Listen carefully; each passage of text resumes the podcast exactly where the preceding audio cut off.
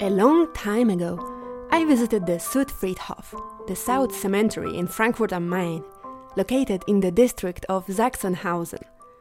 Frankfurt am Main has many beautiful cemeteries where many prominent figures are buried, like the philosopher Arthur Schopenhauer, Dr. Alzheimer, philosopher and musicologist Theodor Adorno, or the famous dynasty of bankers Rothschild.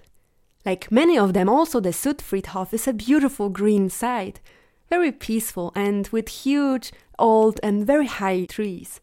In German, it's called Trauerpark, so mourning park.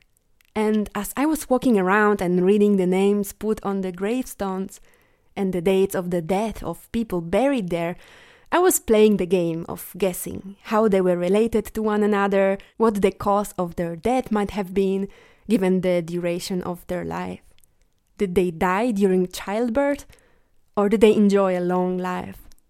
There are always many possible answers and nothing is definite. But as I was walking around, one odd thing struck me as bizarre and strange. Some graves had a green sticker attached to them that said that this grave place is about to expire, or has already expired, and soon will be removed. How come? I thought. Aren't they meant to last forever? So, apparently not. In Germany, there is a law that says that the grave place can be purchased for the period of around 20 or 25 years.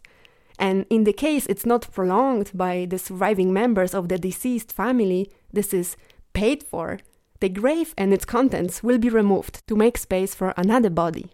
I was shocked to learn that capitalist relationships remain intact even after we are no longer walking on the surface of the earth. We don't even have the right to be buried and rest in peace in Germany after 25 years. We are removed as if we never existed. What a terrifying thought. I felt immediately sorry for the people who once lived here and now will have their bodies removed by the cemetery service and will be buried somewhere randomly and probably anonymously as if they have never existed. And this might also go against some religious beliefs of some people. For example, in Judaism, you are not allowed to relocate the deceased after the bodies were buried.